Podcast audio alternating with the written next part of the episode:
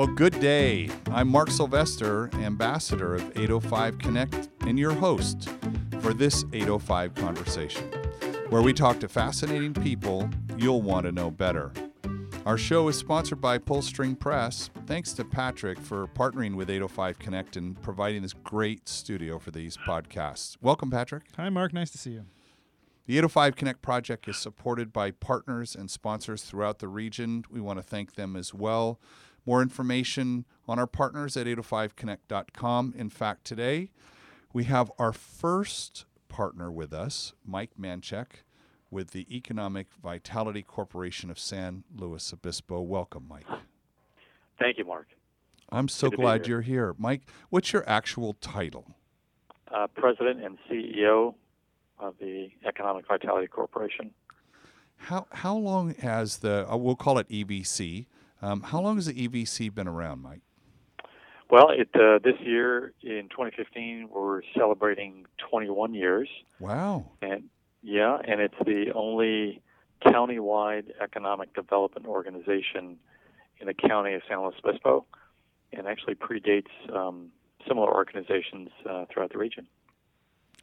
So 21, and how long have you been there, Mike? I've been on uh, going on 10 years actually this year. Wow. And now, Mike, how long have you been in the region? Uh, well, I actually grew up in um, overseas, but then spent much of my young life uh, in the Tri County. So I've been uh, I'm somewhat of a native, I suppose you'd say. Grew up overseas. This is something new. You haven't told me. Where'd you grow up? Uh, born in Madrid, Spain, and lived in Asia for about nine years in Singapore and Malaysia. Oh my God. Okay, so we have a whole nother podcast we have to do, Patrick, because I want to. I want to. Those are early days. I would love to explore your food history and how your food tastes. If people who are listening know I'm a, I'm a chef, a recovering chef, I should say. That's right. Uh, my favorite subject. So I'm so I'm so interested in how people's palates are developed uh, at an Mm. early age, and so uh, we'll save that one. So, uh, Mike, Terrific. you know, uh, one of the r- reasons we're even here today with 805 Connect and doing this project is because of of a conversation you and I had now oh 19 20 months ago. One I'd, I'd love to hear the conversation from your point of view of what happened. Well, a- at that time, the EVC was attempting to embark on the development um, of a resource by which people can better connect, people can find each other uh, in order to re- to keep B2B commerce within a region, uh, and so that people know what goods and services are available within them within their region Right. um, as opposed to buying them from far, far away and then le- leaking those dollars from out to outside the area. And we, for um, a long time, probably over a year, we worked with our partners on our economic strategy and our cluster uh, for knowledge and innovation to research um, any available resources that are out there. Long story short, there were very few resources that, that would work for us, we thought, and that were truly effective. And um, uh, I found you actually through a um, conversation that um, the Senator um, Hannah-Beth Jackson was having in South County. And recall when I lived in Santa Barbara, you were quite the icon of the technology world there with um, Alias Wavefront. And right. I remember uh, net, the the company you had started, Intro Networks, and how exciting that was. So I connected with you, and I think from then on we just started talking about how do we how do we create something that is could be replicated for other regions anywhere in the country or the world, for that matter, to better connect people. So I'm uh, very excited that you've done that, Mark. Um, it's working, it's growing, and I'm very excited about the prospects for its future. It is. Uh, well, Michael, thank you for that. It um, this project is is live and organic, and is changing. the The mission hasn't changed, but I think the focus changes uh, as we learn more. One of the things that's been great is this podcast and the the idea of being a catalyst for conversation and talking about not necessarily issues, but things that are generally of interest to the types of businesses we have in the region, which I think is unique. I wanted to talk to you about that a bit because the more I've learned about San Luis Obispo, and I, have got to say, it's usually I was just driving through my whole life, but for the last year and a half, I've r- really learned quite a bit. Tell us, kind of give us the people, the person who's listening, uh, kind of the 411 on the, maybe the major industries up in uh, San Luis Obispo. Well, so uh, much like Santa Barbara, um, you have the county is the same name as one of its largest cities. So when people talk about San Luis Obispo, um, I often refer to it as the, the, region or the county as a whole, as opposed to just the city of San Luis Obispo. So having said that, much like Santa Barbara, also um, most of the population is in the middle um, or in the in, in the city uh, mm-hmm. of San Luis mm-hmm. Obispo, or in your case, Santa Barbara. But this resource and our conversation and, and our focus and interest is really about the broader picture, casting as wide a net as possible, and then ultimately, as you know, bringing in our neighboring counties and creating a, a really robust network. But the county is back to the county of San Luis Obispo. It is a, uh, a, a relatively large geographic area with a relatively small population. The, the, the geographic area is as large as Santa Barbara County, roughly but the population is um, about half the size. So it's about 275,000 residents. Um, we are, as a county, um, as most, most people know, many people discovered either through Cal Poly because they attended, or even fewer people are from here. But often people I find that discover the area by way of just traveling there in their car, going up or down the coast. Sure. And it was and it is exactly equidistant between San Francisco and LA. So oh, is it? Yeah, pr- down to the mile. So huh. as it would, as it turns out, it would be convenient for people to, as I did, and probably you did, is you'd stop and sort of pull over and get gas, sure. and you'd keep going. Well, as it turns out, um, things have changed over the years with the county's economy and its history relative to our economy and our business community. So it was a, it was much like much of the country and the state. It back in the day, it was very agricultural, uh, which is still a very large industry here. What then grew out of that was tourism, which is arguably one of our largest industries. As like what, like wine County. tours and things like that. Well, even before wine, I mean, wine only, you know, um, 275 wineries is the third largest wine producer in the state. 270. Hold it, hold it. 275 wineries. Yeah, I think it's two or 290. I think it is or something, just shy of 300. Wow! But it's the third largest producer of wine and wine grapes in the state of California, um, after Sonoma, and then number one is Napa. And so I think there's something like 45,000 acres of grapes that are grown here, um, and we did a wine study that sort of provided some metrics around that. But back to the what makes up the county's economy, it was then first agriculture, sort of then tourism. What then came is a, a host of food-based businesses that many people actually are aware of, like Jamba Juice started here, San Luis really? Sourdough, um, Spice Hunter, a bunch of food-based companies were, which were then sort of came. The next wave was technology and engineering, and that's the wave we're currently in. So we've got a lot of sort of well-known companies for which the customers are really not in this county. Um, you talk about companies like MindBody that just went public. Right. Very, very few of the customers are here, probably, um, but they have customers all over the world. So the, the difference between the businesses in this county versus our neighboring counties and other counties throughout the state is that we're geographically somewhat remote. And while that's an advantage in a lot of ways, or it, helps your quality of life, in some ways it provides a challenge to business by being remote. But the businesses here adapt and they actually excel in being remote by way of focusing where their customers are, which are elsewhere.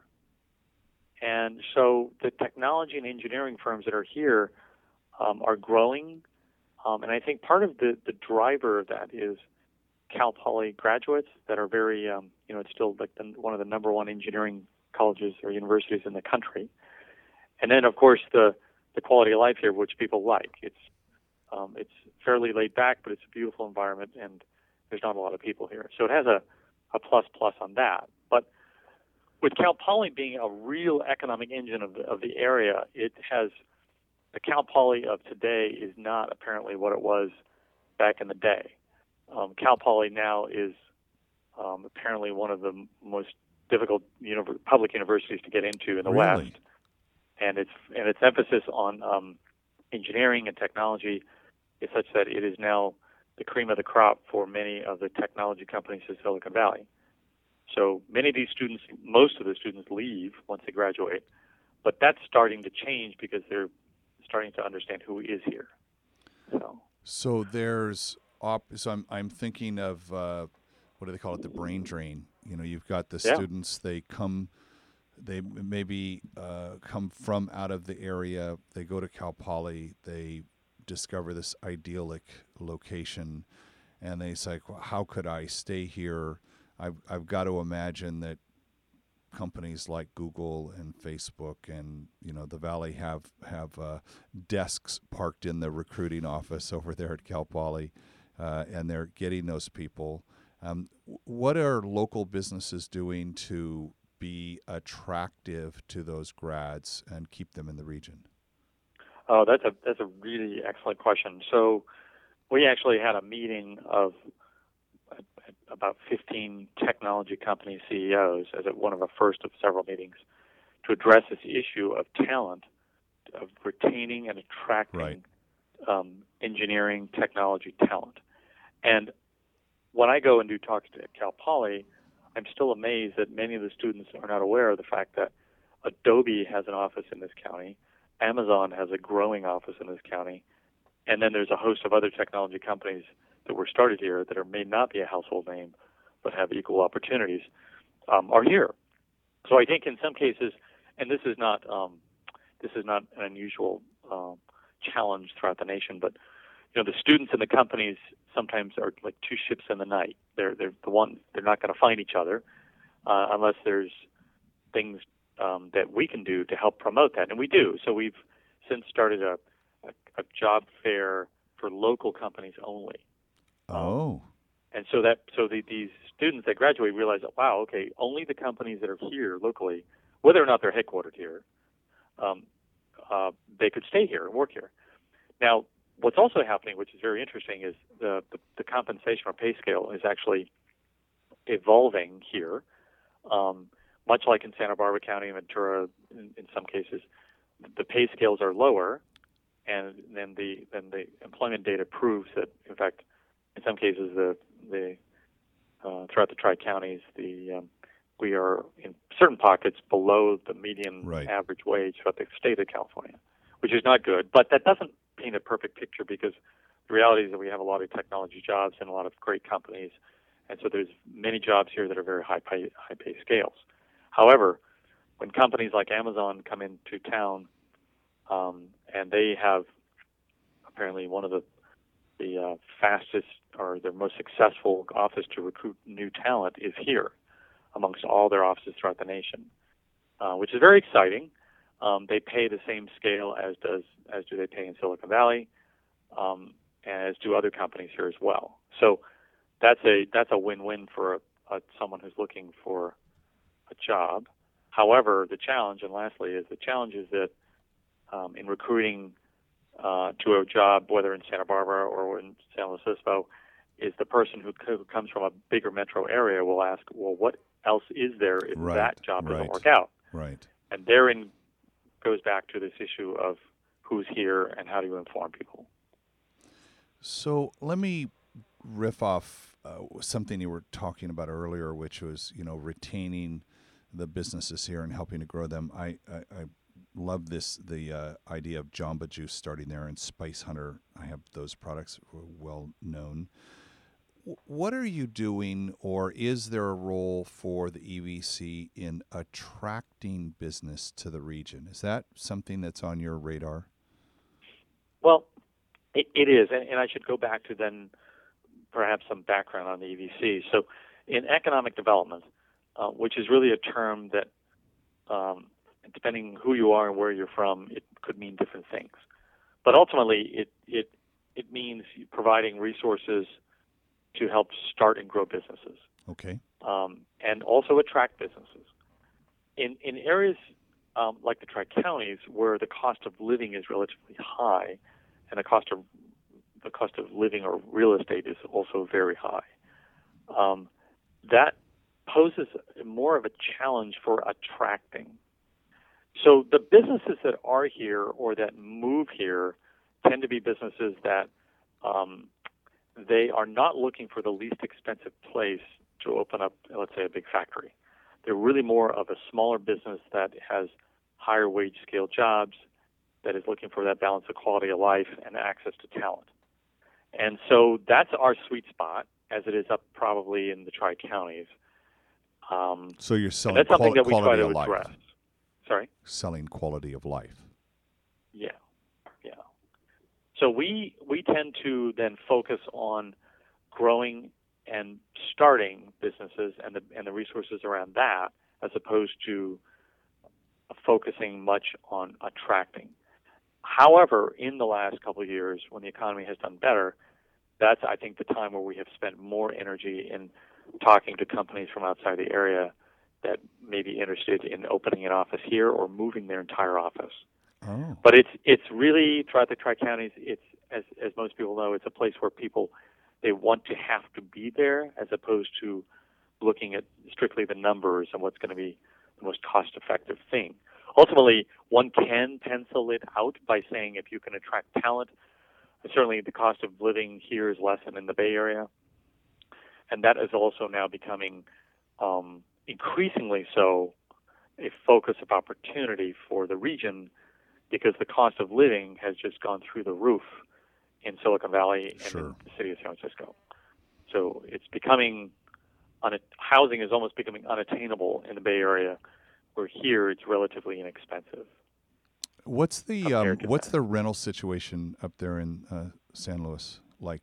Right now, it's uh, what is it? Point oh, what is it, Patrick? 0.06 percent vacancy. Right. Yeah. So so we have a, a very low vacancy of commercial, um, and because there's not been a lot of development here, and the development that did happen was often custom. So hmm. Mindbody, Rosetta, Razorfish, um, many companies actually just had a building built for themselves. Got it. But there's less of um, less of vacancy now since the economy has come back um, in the market. As for residential, um, notwithstanding my comment previously about being more affordable than Bay Area, it is still an area for which is considered one of the least affordable mm. in the nation. And by that, it's not the most expensive, but relative to median income and median home price, there's a big gap there. So that's something that the EDC is actually working very hard on with its clusters um, on what we call workforce housing, which is not by definition affordable housing, meaning for low income. It's the it's the middle housing for everyone right, else. Right. And that's something that um, all of the tri counties struggle with. They have struggled with for years, and yes. they will likely continue to struggle with this issue, for which is likely to be a, a speed bump for our county's economy. So, Mike, is it fair to say that while you're not thinking about attracting businesses, the businesses have to think about attracting outside talent. So, making the area attractive, part of that word, um, and viable as a destination to get someone to move from a Boulder or a St. Louis or it's a middle manager, whoever it is that you're uh, recruiting. How do you help a company in that regard? Well, that, that's a great question. So, and there's several elements there. Um, in terms of helping a company, which really goes to the heart of your question, I think the companies basically will have a checklist, and they need to know does an area have all of the elements of, of things that it needs to thrive there. And those might include such specific things as broadband, and then it might include such things as schools, education, you know, crime, housing costs, and, and the availability the availability of their workforce, and and that is a big range there as well. So we tend to focus on helping companies that we think uh, would want to be here, as opposed to competing with large businesses that otherwise wouldn't move here. And by doing so, we have a, an intimate conversation about what it is that they need, what they're lacking or needing, and we try to basically just give them a very honest. Um, we have a very honest conversation about what we offer, what we don't, and how maybe we can help. Um, and from there, we continue to talk about you know things that they need and act as a conduit between local government, whether a county or a city, and the and the organization to see if they have what they need. Whether it's, for instance, space available to build a building, um, vacancy of an existing building, and that sort of thing. What when you're having that conversation and you're eating at one of the wonderful cafes up there and you're talking with that CEO or the person who's making the decision, what is that? What is the thing that you say that when you're looking at them, you just sold it and then you shut up? What is that thing? You know, uh, there's there's several things that are discussed for which I think this area has a competitive advantage. And you know, the, the usual suspects, if you will, are things like education, you know, schools for their kids, and, and low crime, and um, you know, that's less obvious. Um, the, the obvious ones are access to Cal Poly talent, because that's a, a, national commodity that's well known. Mm. But I think what is an eye opener is to remind people that are not from here, who are living in a, in a large metro area, such as the Bay Area or, or Southern California, is is something they don't often think about, which is how little time they will spend in their car commuting, right. Right. and how that translates into quality of life, you know, time with their kids, or you know, um, and how one can get around the county pretty easily because the traffic is is is pretty pretty light. Um, there's only that I can think of at five o'clock. There's a one area that always jams up on the freeway. But besides that, there's really not much throughout the county. So you can get from one end of the county to the other mm. with very little traffic and sitting in your car. And the people that live here say they kind of enjoy those commutes, um, as do I. Um, so that's an eye opener, I think, for a lot of people because they start to translate, they start to compute that into value. Time is money, if you will, right? And how they could at lunchtime go pick up their kids or do something like that and be back at the office. Mm. Where in the Bay Area, that would be virtually impossible. And I think in those metros, as is in all the way down to San Diego, the traffic situation is actually something that is seeing is worsening. But I think many people point to a recovering economy. Right. I tend to think it, yes, but there's also an issue of infrastructure. We have more cars on the road, more people, right. and the infrastructure hasn't really changed all that much. So I don't think it's just the fact that businesses are doing better and the economy is doing better. But I think this is an issue that it's a national issue which we should all be mindful of, which is infrastructure. You know, infrastructure is not getting cheaper, it's not getting easier. And if we don't look at things like that, kind of sort of going back to your question, um, we're going to be the, the region will be uncompetitive uh, up and down the coast on all three counties. Well, infrastructure is not a sexy topic that any of the polls want to talk about, right? Well, it's not, but you know, it includes things that are less than obvious. It includes things like the airport. Um, we we are very active with our local airport. It's been thriving hmm. um, in an environment, by the way, that where other airports throughout the West have either closed or had much of their service reduced, even neighboring airports. So we know how important that is, especially in a county that is, as I said before, relatively remote. Uh, you have to have good air service, and we, and we do, and we're getting more, and we're working hard to do that you talked about you've said remote five times. I'm keeping track.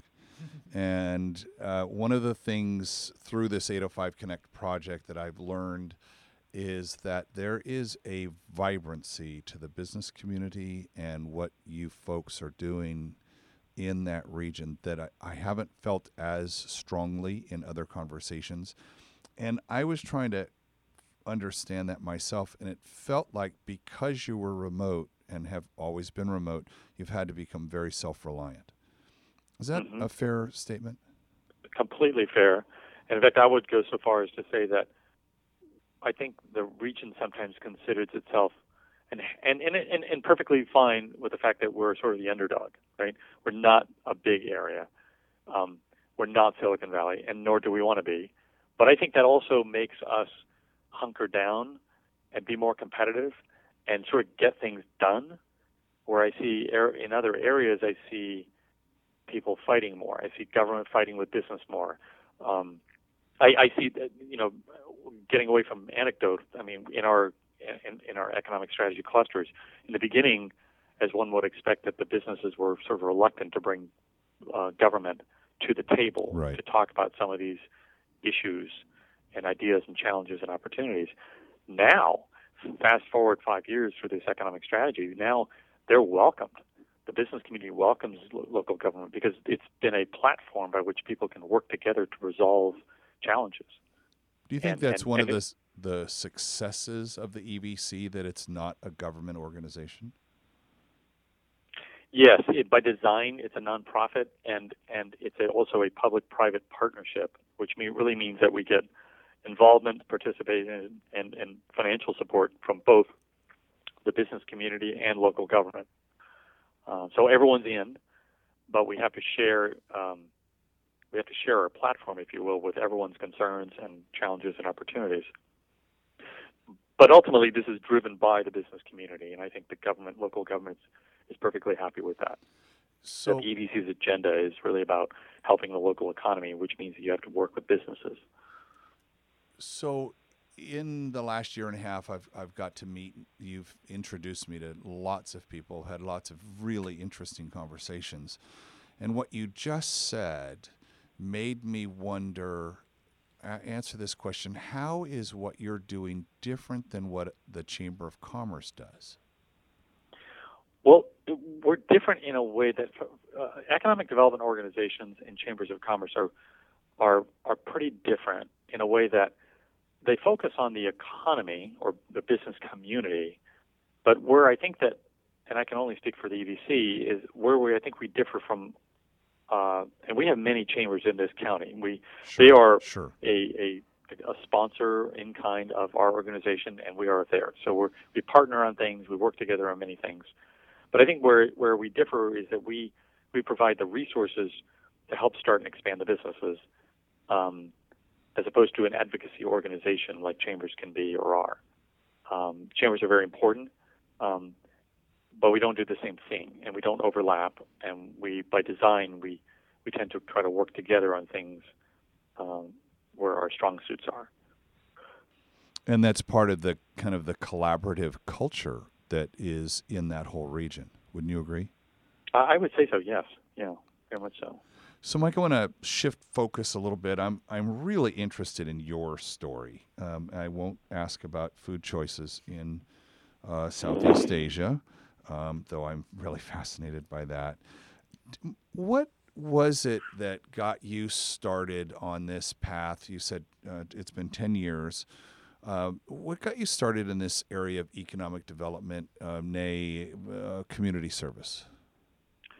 Well, I, I think that um, I think I was from from a young age even seeing in other parts of the world how people struggle Hmm. more than they do here in this country, Hmm. and and so even in, I think at a young age I was uh, uh, enthralled with um, uh, Muhammad Yunus, who who started um, the uh, the micro lending concept in in India actually, and how you know pennies can make a difference. If you could lend a little bit of money to someone, they could be self sufficient, and how that changes lives. And and if you change lives, you go to my other passion, which is the environment, and that the environment improves if people can feed themselves. If the environment in anywhere in the world is worse in where they're, they're they can't feed themselves, where they're not making a Mm. living. So you can't have one without the other.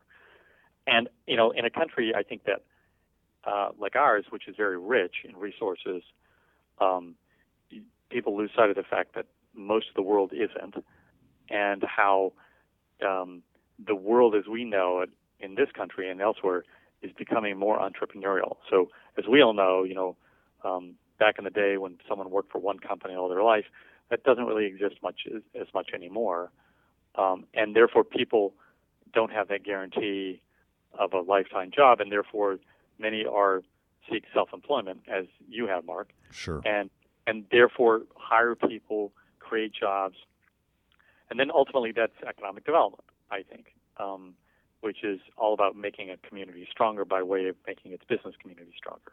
So you cannot have one without the other. It's impossible. Um, you can't have a healthy community without any jobs.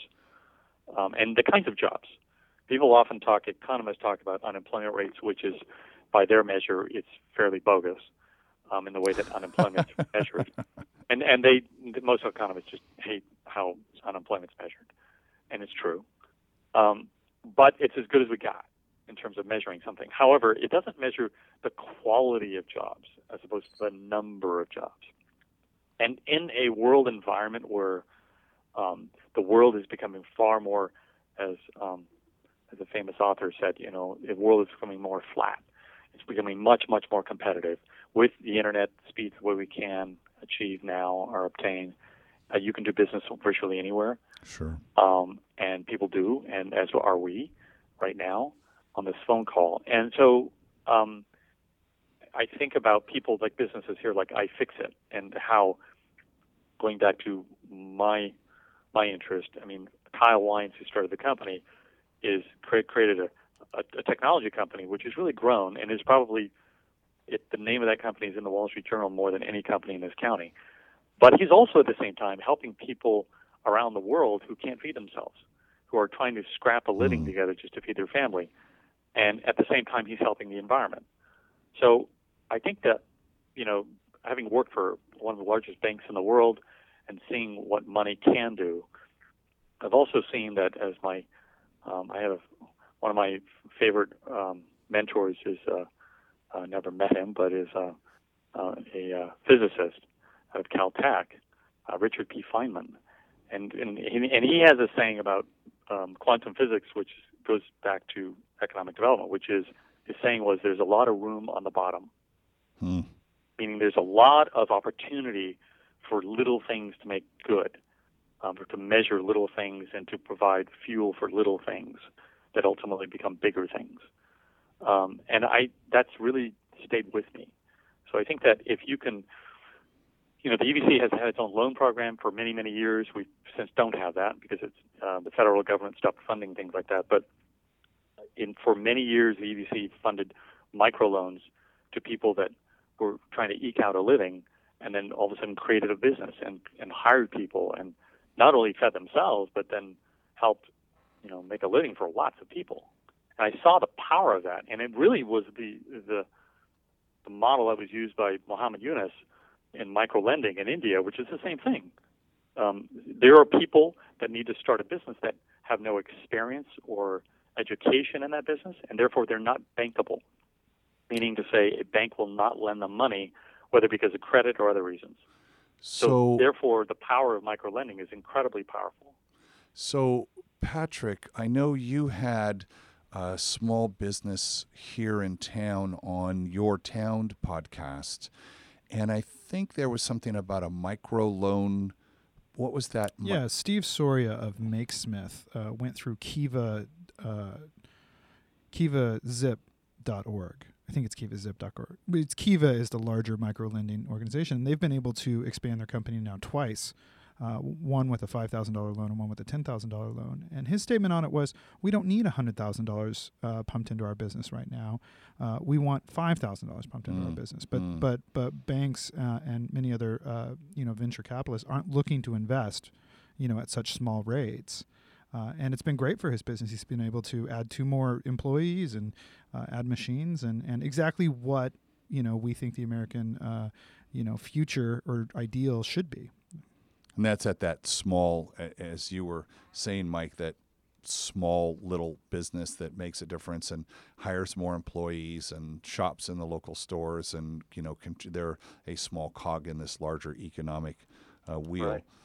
Which, Mike, which is, and I'm a big fan of Kiva, and actually I'm active on Kiva by lending money on it, and I think it's a it's a great model. Kiva is actually now lending to businesses um, as I think Patrick is alluding to, um, that are in this country actually. So it's not just third world countries, but but we this is why the EVC has it the only um, capital network we call it in the county, which is helping people access um, like private equity funds, um, you know, angel investors, venture capitalists, and that sort of thing, which are otherwise hard to get the attention of if you're a business starting and needing capital. So we've had and partner still on events that bring venture capitalists to the area, and they look at local companies and they help fund them. And sometimes money is not the solution. Sometimes advice is the solution, Mm. which is sometimes more powerful than money, which is helping people to focus their business aspirations.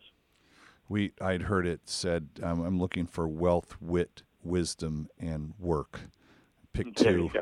Pick two of those. So having a funny guy who's going to work with you and um, you know in the tough times is always a great person to have a, as an advisor or on your board. I'm going to switch again, and another example I've learned of the collaboration up in San Luis Obispo is the project called the Hot House. Why don't you tell the people that are not, maybe have not heard about that before, the, the person who's listening right now, what the hothouse is and as an example of collaboration? Oh, thank you for asking about that. So that's something the, the region is very proud of. Um, and again, this goes back to that that saying um, that the that the, the the quantum physicist had, which was that there's a lot of room on the bottom, right? So I've always been a, uh, a fan of what I would call scrappy resources, right? So resources um, that help the little guy get started. And I'm also always been a fan of business incubators. Um, business incubators have been around a long time, but there's different types. Mm. And in Silicon Valley, there were many that failed through the boom uh, because they were really more real estate deals Right. than they were community resources. Um, so Cal Poly uh, helped start um, what's called the SLO Hot House through through really the leadership of a range of business leaders in this area who got together and said, "Let's start this." Um, then Cal Poly supported it, and now Cal Poly runs it with Judy Mahan at the at the helm there, and it's really phenomenal. It's uh, it's a what was a medium-sized incubator is now tripling its size in the coming months. Really? Yeah, yeah, yeah, three times the size. They um, they've had phenomenal success with companies, um, including one that got bought by Google. Another one that um, everyone's very proud of. That is, again, it's not just about you know the next phone app. Um, these are people. It's a company called InPress, which has developed a successfully developed a device which um, prevents the the number one um, killer of uh, mothers in the world, which is postpartum hemorrhaging, so bleeding to death by giving birth. Hmm. And they've developed a device which is in clinical trials in Asia. It's been worked successfully, and again, yet another example of a kind of company that is in the hothouse that is now um, will succeed and uh, is in global markets, hopefully in the short in the short uh, the near future. I was. So it's a, it's uh, a tremendous resource. It's uh, affordable. It's also for those interested. It uh, it allows for business people that just rent a desk, but it's going to have uh, dozens and dozens of startups there, um, mostly young people out of Cal Poly, um, and um, who are really have the resources and the mentoring. Um, it's also, lastly, a the, the Hot House has also host our Small Business Development Center oh, which right. have which are occur throughout the country, funded by the SBA, the Small Business Administration, which provides uh, world-class consultants to businesses at no cost. That's a tremendous thing. These are really phenomenal experts that provide world-class advice companies that are just in the gestation stage, all the way through to growing um, and expanding. So very, very exciting. Um, I know that there's one a similar um, um, incubator in Goleta and in Santa Barbara at Synergy with Michael Holiday. So these are very exciting, and I think this is sort of the future of local smaller economies. Is how do you help people start and expand businesses as opposed to the old model, which was a person has one job all their life with a big company. Um, that's changed, and I don't think that's ever. I don't think you can put that genie back in the bottle. I think No, that people have gotten that. a taste for that, and I think they that's here to stay, which is um, a positive trend towards entrepreneurship. there was uh, oh six I think it was six eight weeks ago a little news story about an incubator that opened up here in Santa Barbara called Tech House. I'd not Mm, heard yes. about them, and I, I looked them up, and I it, it got me thinking how many other incubators are there, And that led to accelerators, which led to co working, which led to maker spaces, which led to the university sponsored places for work and which ended up in this hugely long blog post, which um, to this day people are still reading that because I think it's become like the, the one place on 805 Connect that has all of that articulated uh, what what you can do and what's happening in the region. And I think that the, one of the values that serves is to um, have these people start to work together. I think what Judy's doing uh, at the SLO Hot House is is just spectacular, and I encourage. Uh, the people that I meet when they're talking about incubators and accelerators and getting into that business, go, talk to Judy and, and find out why why is that working. When when you walk into that building, there is a there is a buzz that you can feel, and there's an energy. And I'm you know, at my ripe old age, um, having my first business when I was 12, I still remember exactly what that felt like. And be, and I didn't have a place where I could go where I was surrounded by other people like that. And that is such an important cog in the whole economic development uh, machine. I'm, I'm thrilled that you're a part of that. Mike, I'm thrilled that you and I are working together on 805 Connect. You you continue to uh, keep me enthused, and and uh, I love coming up to visit and, and meeting people up there. Uh, we'd love to in, invite you back on for another conversation. I want to because we didn't even get into the whole clusters. We didn't talk about broadband. There's there's so many things, yet our 45 minutes has evaporated. Mike, well, thank you so much for being a part of this 805 conversation. As you know, uh, part of the project is to be a catalyst for conversation and to uh, have the people that might not hear these interesting stories get a chance uh, to uh, download the podcast from iTunes and be involved and, and start thinking about these issues regionally and where they fit in the food chain. So I think you gave us a really good example and some, gosh, some aspirational stuff. Jamba Juice and Spice Hunter. Well, those are great stories and Mind Body doing a great job. So, Mike, thanks so much. How do people get in touch with you if they want to learn more? They can go to our website or call us. Our website is sloevc.org,